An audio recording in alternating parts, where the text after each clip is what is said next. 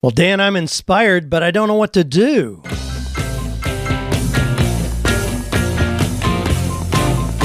Do you love your work? Do you think it's possible? Well, you're about to find out. It's time for 48 Days to the Work You Love with Dan Miller on the 48 Days Online Radio Show. Whether you need a professional tune up or a work overhaul, this is the program for you. Now, here's your host, Dan Miller. Well, if you're inspired but don't know what to do, stick around. We're going to be talking about that. How do you figure out what to do? There's so many options today. So many things you can do. So many work models you can choose from. You can be an employee, you can be a consultant, you can be a freelancer, independent contractor, entrepreneur. We can go on and on and on. All those cool things you can choose from.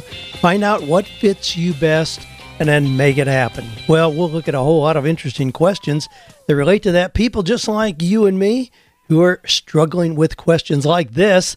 And how do you avoid being the starving artist? And we hear about that a lot. You know, that's one of those old cliches we need to just wipe off the map. If you're a listener here, if you've been implementing some of the things we've been talking about, you can be an artist all day long and you don't need to starve. There's plenty of ways to put legs on that. You can separate yourself from the pack real quick. Well, somebody says, Dan, I'm 38 and making good money, but I don't know what I really want to do. How about this one? Mentally, I feel burned out and have no excitement left in my tank. You know, I love the kind of phrases that you all use with questions you submit, things that I could not possibly think up. They wouldn't be that interesting. No excitement left in my tank. All right, we're going to try to correct that. As a high I, the ideas never stop, but the follow through never seems to happen. I feel like a high powered rocket with a wet fuse. How do I ignite?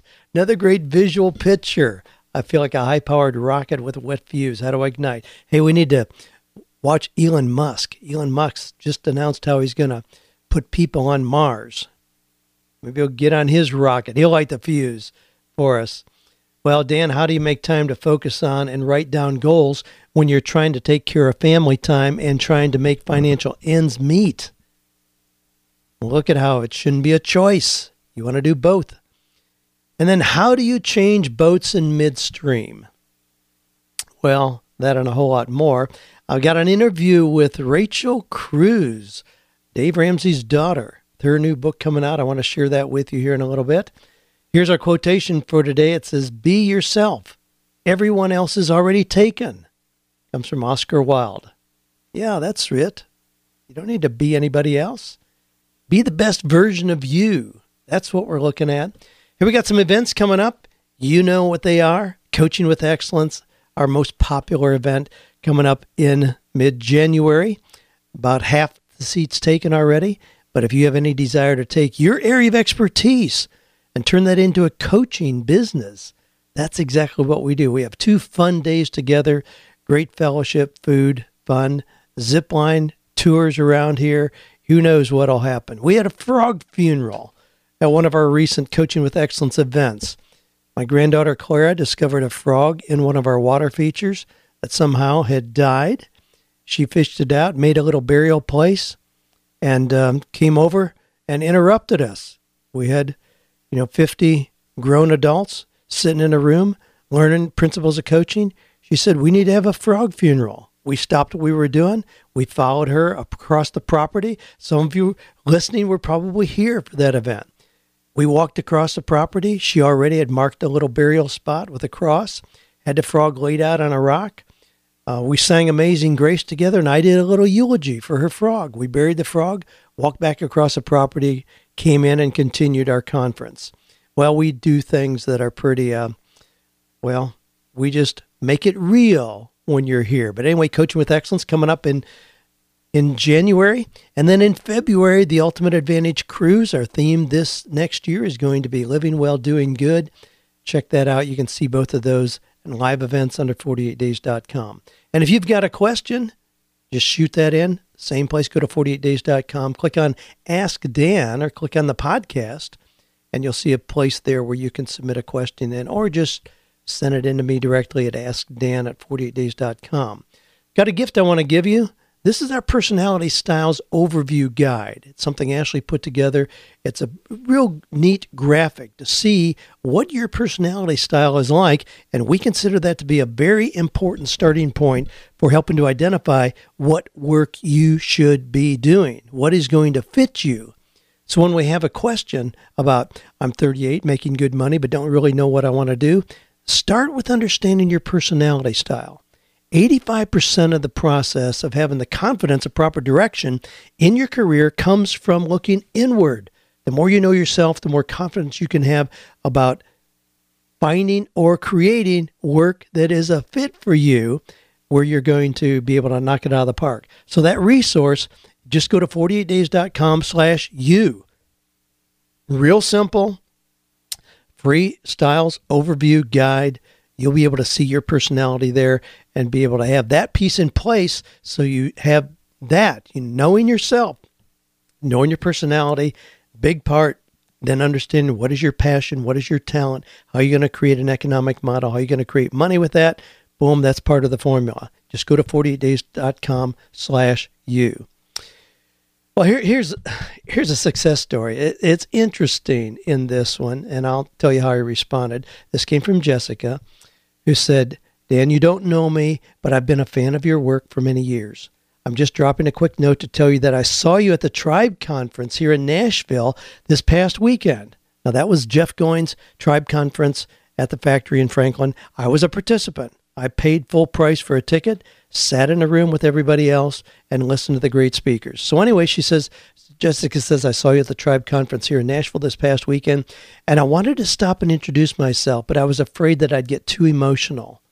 For many years, I was stuck in a job that I felt powerless to leave and was simply too overwhelmed to figure out how to make a change. But every week I would get your newsletter, listen to your podcast, and they would give me hope that someday I'd be able to make something happen. I look forward to that newsletter so much. Fast forward to today, I've been doing work that I love for over two years now.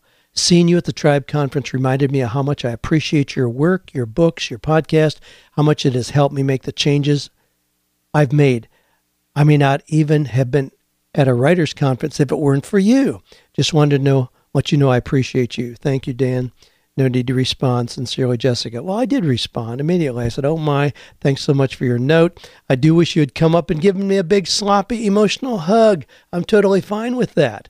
I never get tired of hearing how something I said or wrote encouraged someone like you to move forward with your own dreams. Delighted to hear you are doing the work you love. Stay inspired. Well, what a great note. I appreciate that. Last Sunday night, Joanne, my wife, and my granddaughter, Clara, were at a writers' event in Murfreesboro, Tennessee. It was uh, put on by Ingram, the big book distributing company, and they had invited a couple, well, they invited multiple authors and they invited a couple authors from multiple publishers. So Morgan James invited Joanne and Clara to come and promote both Joanne's new book, Creating a Haven of Peace, and the book they've done together, What If It Were Possible? So we had it set up at a little table, and there were probably 40 or 50 authors there who were promoting new books that are just coming out. And the audience were bookstore, Christian bookstore owners. So big audience getting ready for the Christian Product Expo.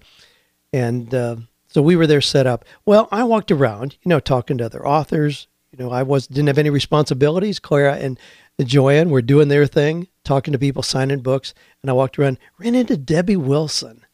Now, Debbie Wilson came to Coaching with Excellence several years ago now. I'm not sure how long ago it was, but she was a counselor and really kind of struggling with that. And we talked, and I said, Wow, you know, you don't get enough enjoyment out of that.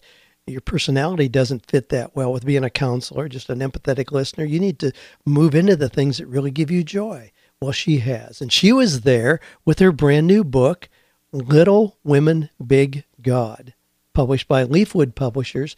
Really nicely done.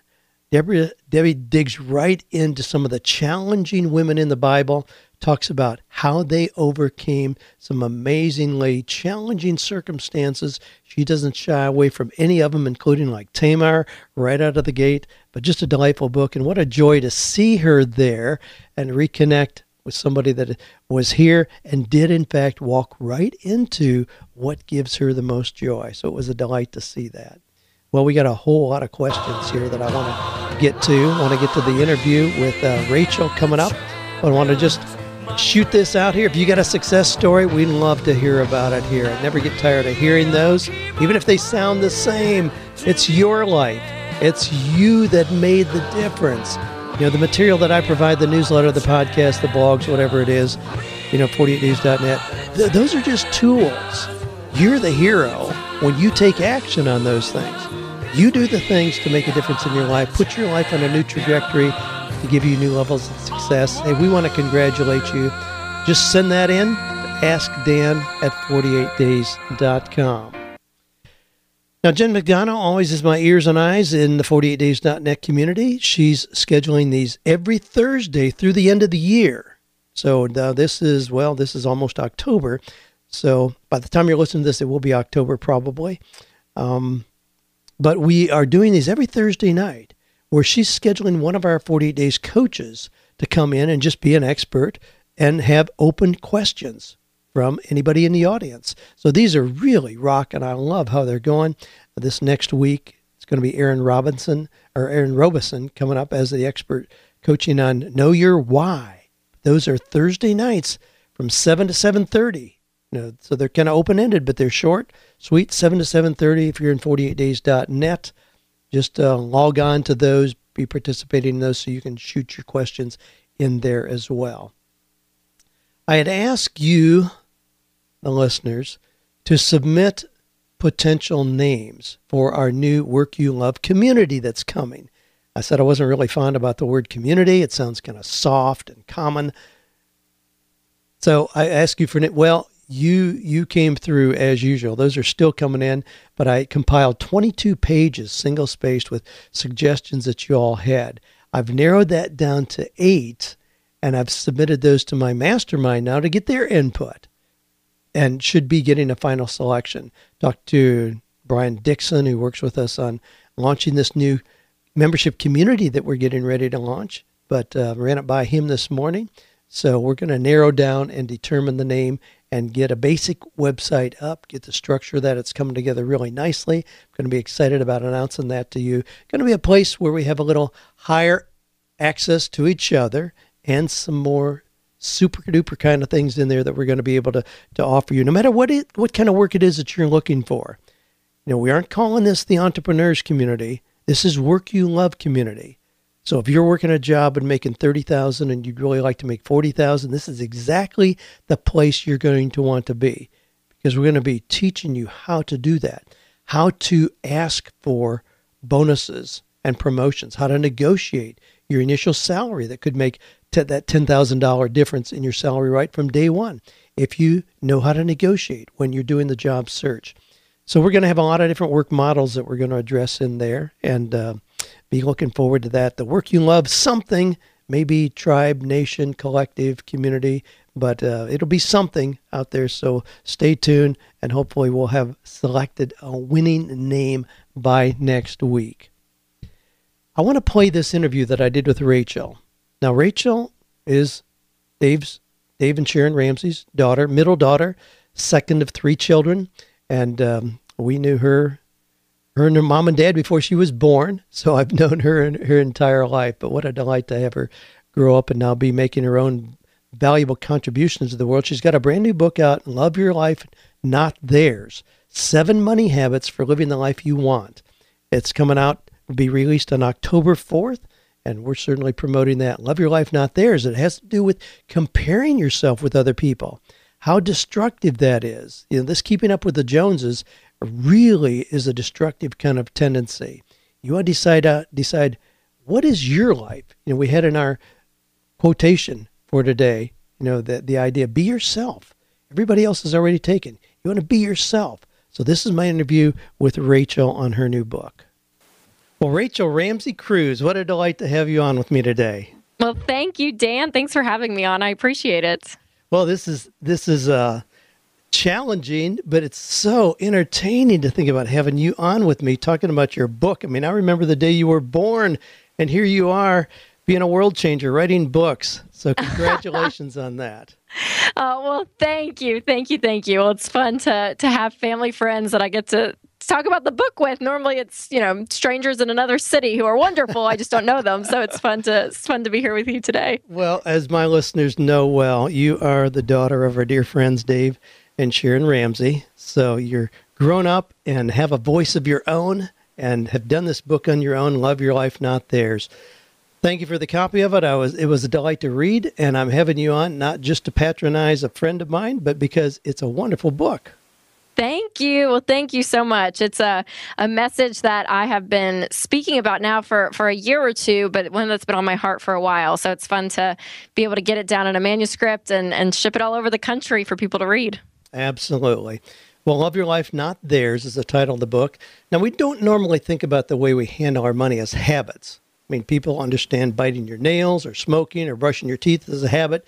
But then when it comes to money, we don't we just do what we have to do in each situation? I mean, talk to us about a couple ways we quickly get into habits when it comes to money. Sure. Well, it's really just the day to day decisions we make. I mean, day in and day out. That's why I went with this book with seven money habits for living the life you want, because I want people to get to a place where uh, their habits change for the good because we all have money habits whether they're good or bad uh, but changing them into healthy money habits so that it really becomes you know your your knee jerk reaction is something like steering clear of debt or quitting the comparisons. And so putting healthy habits in place really builds you a great foundation on a on a day-to-day basis when you're sitting there you know whether you're checking out at target and you deny the credit card or you uh, you know are buying a car whatever it is just having those good money habits where that's where that's your go-to response well I agree totally with what you're saying and can look back in my own life at how quickly those patterns do become habits. Now, one of the habits that we all seem to think that we have to have is to have a car payment. Now, being a car guy, you know, I'm a car guy. You know, yes. Dad and I have talked a lot about cars over the years, but I drive through the parking lot at Ramsey Solutions and golly, I see awesome Jaguars and Mercedes where it's obvious somebody has worked the system and now they're in a position to drive what they want. Then I see those old amazing junkers with rust and dents, and I know people also understand the process, but are just a little earlier in the game. Address that. Isn't it just a necessity of being an American to have a car payment? well, so, so many think.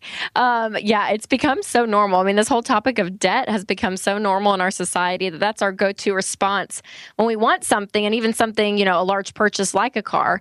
And so, really breaking the cycle, one of the, the one of the habits is steer clear of debt. And what does that look like? And in the book, I walk through almost every scenario in life when it comes to us using debt.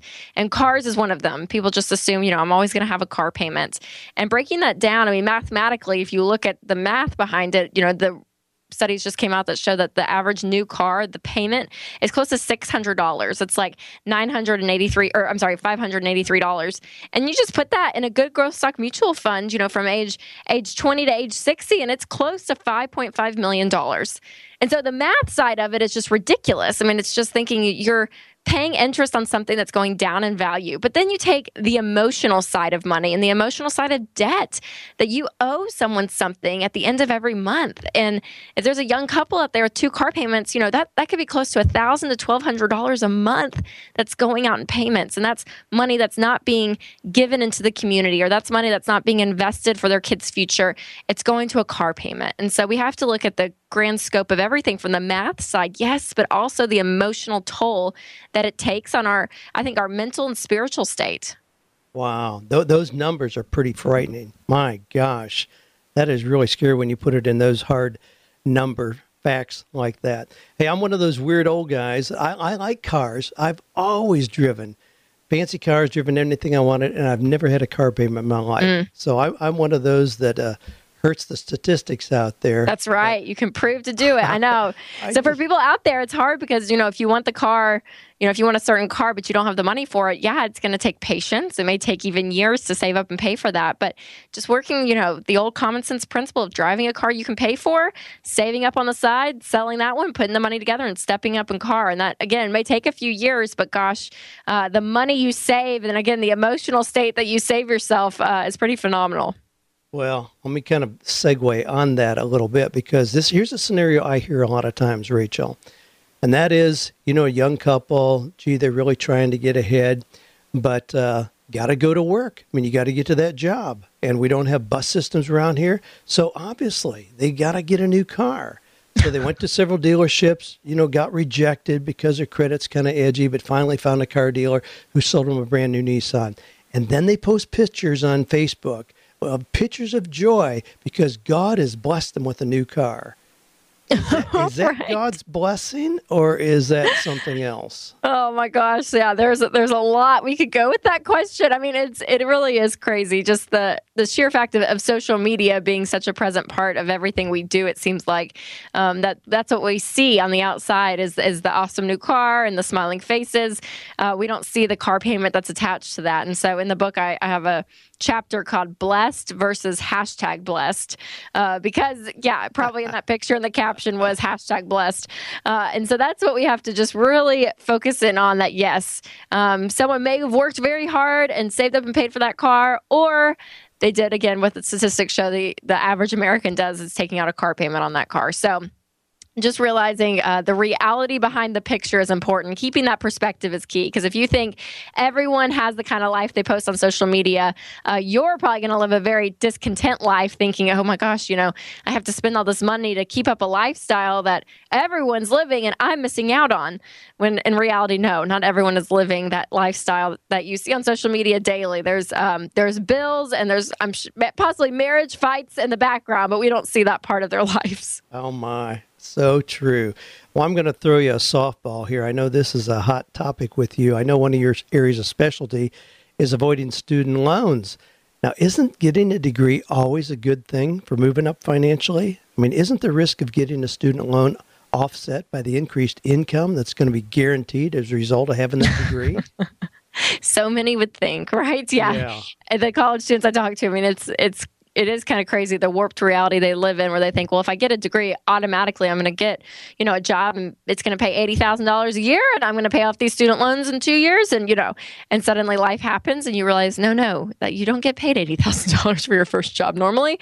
Uh, you have to work your way up. And so, yeah, it's definitely, that's a, a myth that is around. Now, I'm all for college educated, you know, or go, you know, getting college educated and that kind of thing. I mean, I went to a four year university. I think there's nothing wrong with it, but the way we go about that is what's important. It can even it could either damage you or your child because they're starting off financially in the hole uh, when they graduate with the average college student graduating with thirty two thousand dollars in debt, or you can make smart choices by paying your way through staying in an in-state school or going to a community college and graduating on, on solid financial ground which that is my hope and my prayer for everyone. No kidding. Well said.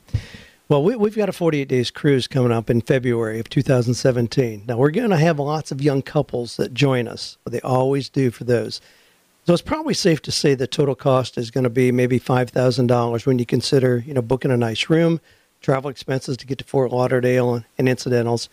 How should a young couple plan for that expense? And how, and more importantly, how do you decide when that's a reasonable part of your financial plan to take a really nice vacation as opposed to just saving or investing that money? Sure. Well, I would say once you're out of debt, everything but your house, and you have an emergency fund in place from three to six months of expenses, at that point, I kind of could say that you could lift your foot off the accelerator a bit and start enjoying other things in life besides just paying off debt and saving. Uh, yeah, you want to be funding for retirement for sure. But I would say look at your budget. I mean, and it's in February, so in a couple of months. So just back out the math of how much you need to save each month in order to go on this cruise. And, and for couples, you know, maybe that means you have to cut other categories in your budget. Maybe you sacrifice shopping that, you know, for a month and putting that money towards funding the cruise. But that that's the whole one of parts of my book is I want people to know that to live to live well financially and to be wise financially doesn't mean that you have to live in a cave and do nothing with your life. Like you can still go out and enjoy life and you can do the things you value. And so that's what part of what doing a budget is is you get to have a plan and say, hey, this is what we value. The cruise in February is something we want to do. So, how do we make that work to cash flow it? So, that would be my advice. So, no debt. Do not go in debt to go on a cruise. Don't let the credit card bill follow you home. Uh, make sure you pay cash. And so, just plan ahead. And, and again, you have a few months now because, you know, February is in a couple months now. So, so you have the time. So, just plan accordingly. Well, we have a lot of people in our audience who are big fans of your dad's message and have been for years, are in a good place they're positioned and ready to do that. So we're delighted to see them join us on things like a cruise. Rachel, I got one last question for you. In chapter 14, uh, that chapter is titled A Lifestyle of Giving. I mean, other than just following a strict biblical principle of tithing, how is it financially responsible to give generously? Well, giving changes who you are. As you're giving, you're becoming selfless instead of selfish. And whether you're a believer or not, whether you know you you study scripture or you don't, no matter who you are, that's going to be true because as you give, you become selfless. And I believe selfless people have a better quality of life. I mean, they're more enjoyable to be around.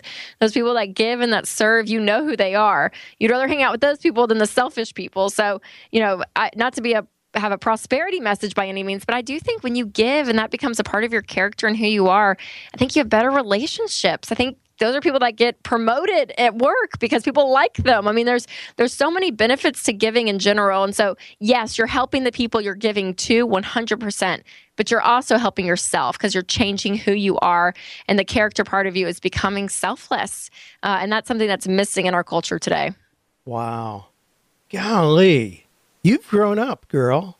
the, the, maturity of that answer astounds me. I love that. Oh well, give, thank give you. well, I, have been thankful to to have this knowledge for a while now. Growing up as as you know Dave Ramsey's kid, but they really made us practice giving, and and Absolutely. it wasn't always fun. But gosh, as an adult now, I'm so I'm so thankful because it really is the most fun you can have with money, uh, is to be able to give and to serve. Well, I've seen the reality of how you and your siblings have lived this out. You guys were taught, but you've lived it out well. And I commend you, I compliment you on having a book of your own, Love Your Life, Not Theirs. A lot of it is about comparing yourself to other people.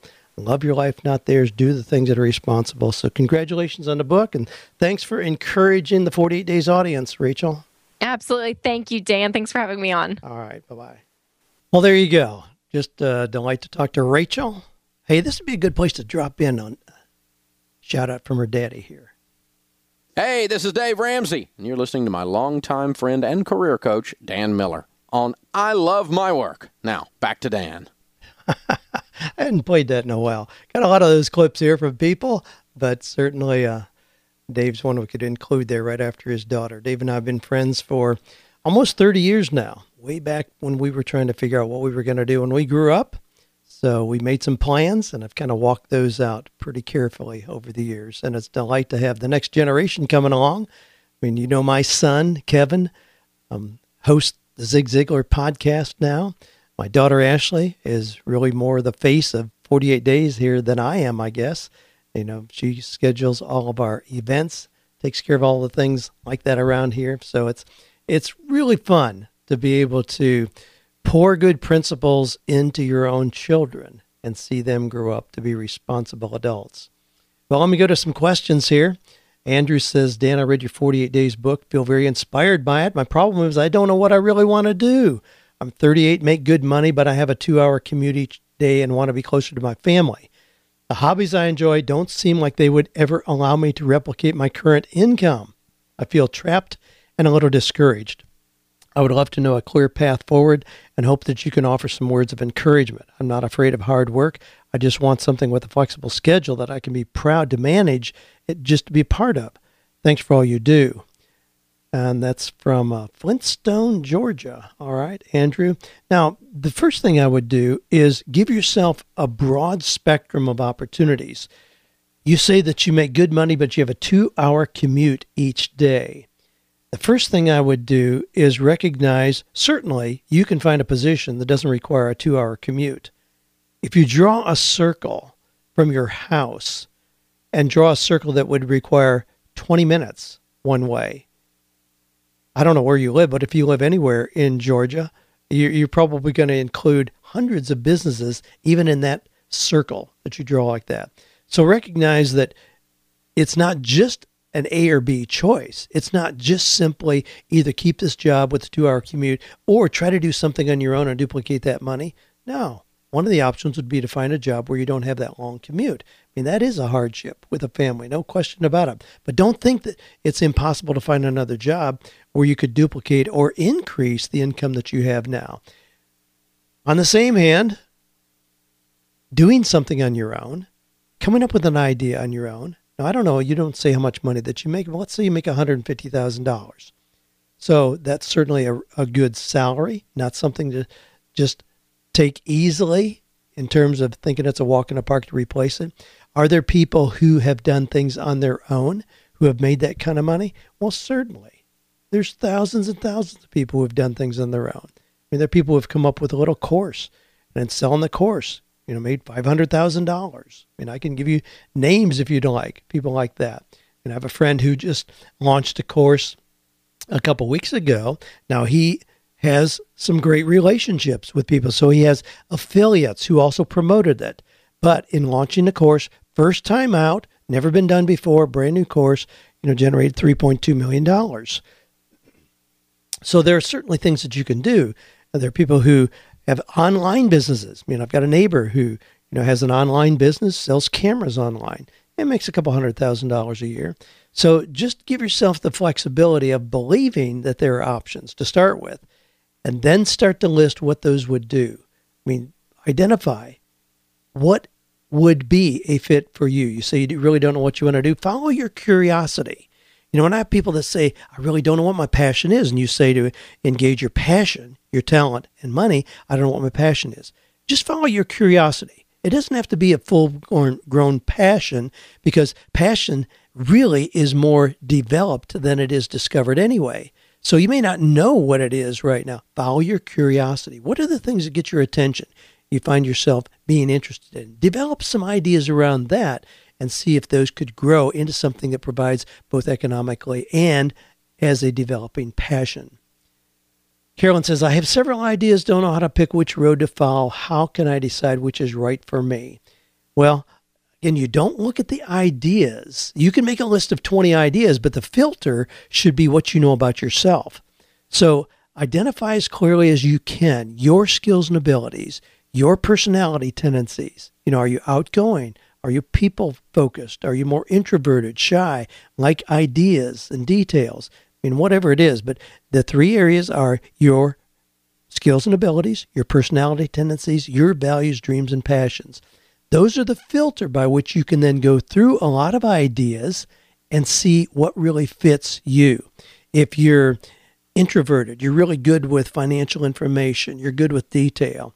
And we have on a list, a short list for you, uh, in a Subway franchise. We know they're very profitable, um, one of the big money makers in our country right now, very hot, pros- you know, one of the fastest growing franchises.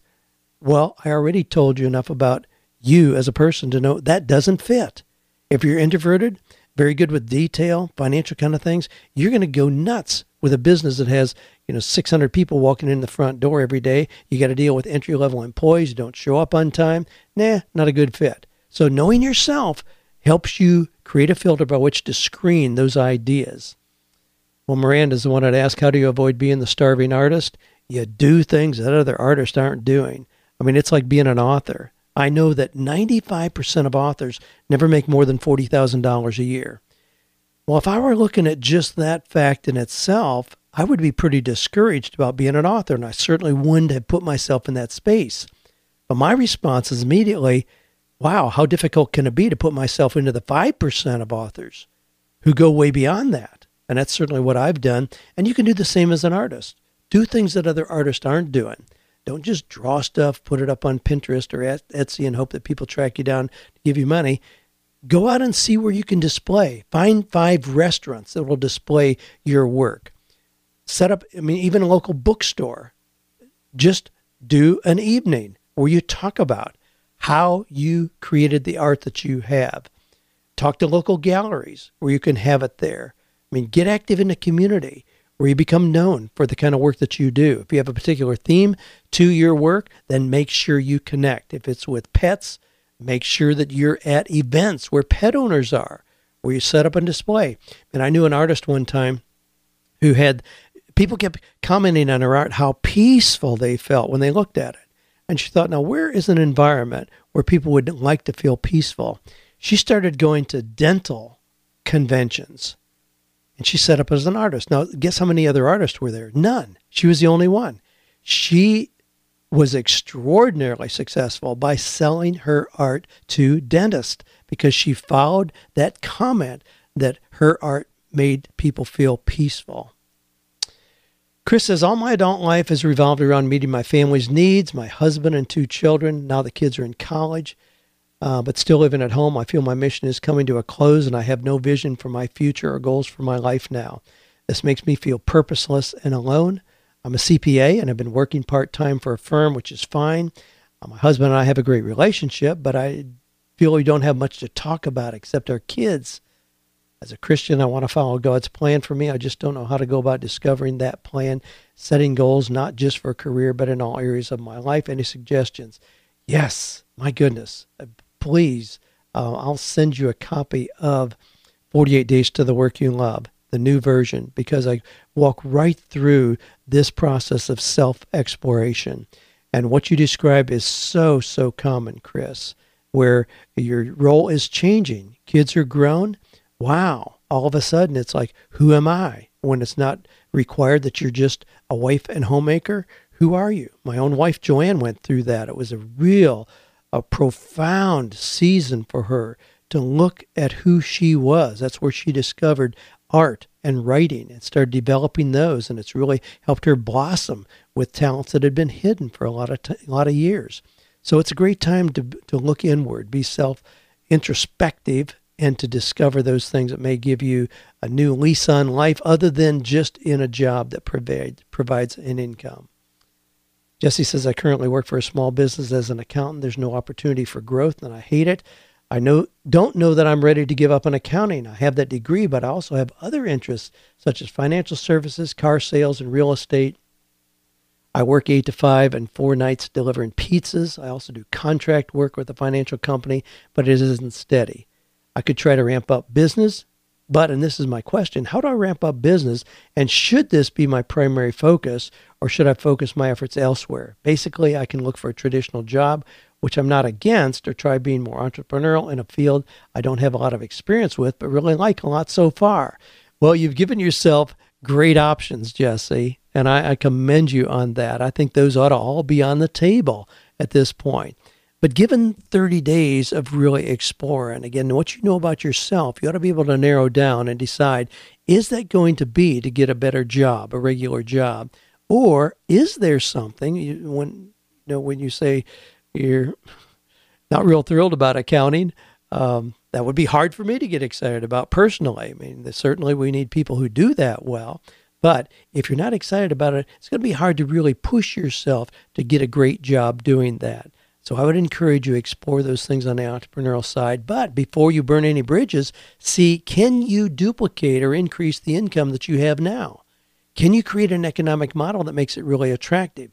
Don't just jump into being an entrepreneur because you don't like a job without having a clear plan for what that would look like as an entrepreneur. Jeff says, and boy, this is one, I mean, we see this come up again and again and again. My question is, how can I make sure that I'm going for what God wants, not just what I want? Now, I would encourage you to explore 30 ideas, then ask yourself which ones fit you. You know, make sure it matches what you know about yourself. You know, God wants what makes you happy. Now, there's some of you that are theologically are going to disagree with that, but I'll stick a stake in the ground with that. God wants what makes you happy. There's plenty of scriptures that confirms that. You know, delight yourself in the Lord, and He'll give you the desires of your heart. What I want you to do, Jeff, is go back and listen to a podcast of mine that I did about six weeks ago titled, I Think God Wants Me to Be Miserable. I, ran into, at the tribe conference this last weekend, I ran into several people who told me that that was probably the most profound message they've ever heard in their lives in terms of helping them transition out of the idea that somehow doing God's will is going to make them miserable. I addressed that. I hope I did did it in a respectful uh, way that is enlightening and still um, remains has integrity with the scriptures. But I think God wants me to be miserable. Go back and check that out. I think it'll help you move through that sense of questioning whether what you want is what God would allow you to do. Toby says, How do I figure out what job is best for me after being in the workforce for 20 plus years? Mentally, I feel burned out and have no excitement left in my tank. Well, 20 years can, can make you become numb. It's that old frog in a kettle kind of thing that I talk about frequently, where the changes have been slow, so and slow and subtle. You didn't really respond against them, and now you've lost sense of who you really are. So it's a good time to take, uh, draw that line in the sand. Take a fresh look at your skills and abilities, your personality traits, your values, dreams, and passions. But certainly, there's a lot of evidence there. The value of having 20 years of work experience is that you've got a track record to look back on there's a lot of value in having life experience where you can look back and see what are those recurring themes, the trends when you really did come alive, when you really were in the zone. Pay attention to those. You'll get a clear sense of what you ought to focus on for the next 20 years. Bill says, as a high I, the ideas never stop. The follow through, though, never seems to happen. I feel like a high powered rocket with a wet fuse. How do I ignite? Well, Again, what I encourage you to do is make a list of 30 to 40 of those ideas. Welcome all those ideas. But then give yourself the 48 days to filter through those, knowing what you know about yourself. In that period of time, narrow down to the best three or four, do a little bit more research, then choose the best one and act. Then don't look back or second guess yourself for one year. Are there other things that you can do? Absolutely. Doesn't mean that you can never come back to an idea that you uh, had on that list but didn't act on? No, you can come back to those again. I mean, things change. Just commit yourself to a two to three year plan, but choose one and then really devote yourself to doing that. Dave says, writing goals doesn't seem to be a problem for me. What is a problem is remembering to constantly review them, working out a plan to achieve them, and getting back on track when life inevitably gets in the way. What's the best way to consistently work toward achieving my goals and getting into the swing when I periodically get derailed? Well, I don't have a boss, Dave, looking over my shoulder, so I have to create that structure for myself.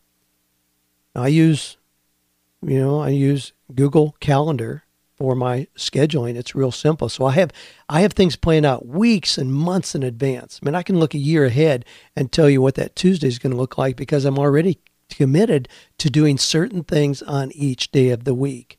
So I don't just wake up and say, "Well, gee, what do I want to work on today? You know, what's the squeaky wheel?" No, I decide a year in advance. I actually decide 3 years in advance, but then a year in advance and then months in advance so that I am working on major projects. I mean, I know clearly what I'm going to be working on the last quarter of this year.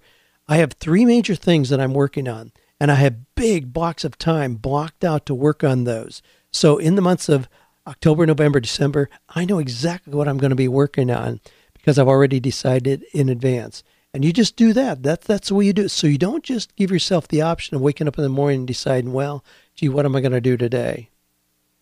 Let's see here. Let me grab a couple more. Here, Tracy says, My husband and I make just over $100,000 a year. We'd like to work our own business together that replaces that income, but we're having trouble finding something that we'll love and will give us the income we appreciate.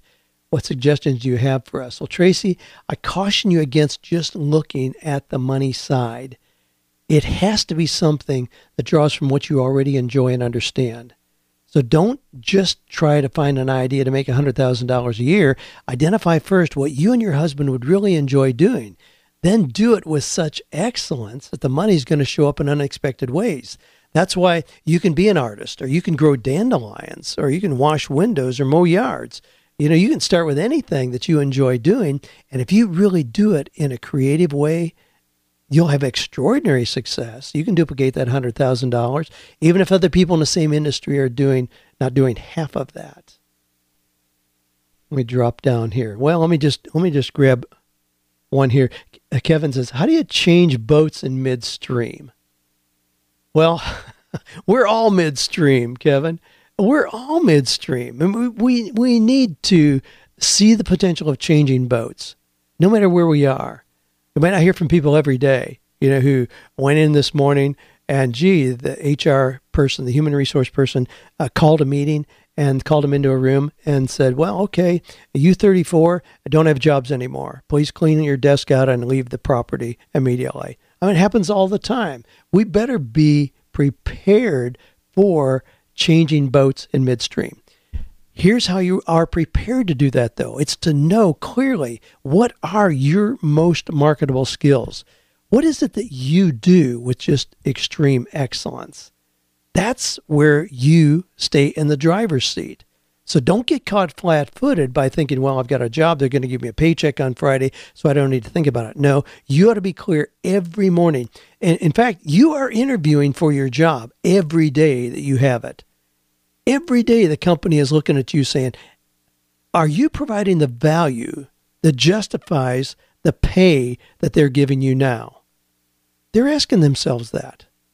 And if you aren't able to answer that clearly and provide clearly a statement of what that value is, you are in jeopardy. You are vulnerable. So, how do you change boats in midstream? You are so clear in knowing what your marketable skills are so that even if you have one customer, meaning you currently have a JOB, that means you have one customer. If you lost that customer, you could hold your head high, shoulders back, and go out into the marketplace instantly, knowing what other companies are waiting to have somebody that brings a value to the table that you have and get another position. That's just how it works. I mean, that's exactly the process, and that's how you can stay in shape, stay ready to change boats in midstream. We're all in midstream. I love that kind of analogy. I love that kind of visual picture. Hey, we're just heading down the river in a boat, and by golly, that boat may get a hole in it, and we are need, we may need to swim to another boat. We could create all kinds of visual pictures with that. It may not be a matter of just stepping from one boat onto the other. There may be some waves in between that we have to get through. But if you know clearly what your value is and you know clearly what the destination is, and whether that's another company or starting your own business or anything in between, hey, you can make it happen. Be clear. Be clear on what it is that you want. Be clear on what it is you know about yourself and the opportunities are all around us. Well, hey, thanks for the questions. Keep sending those in. Just shoot them in to AskDan at 48days.com.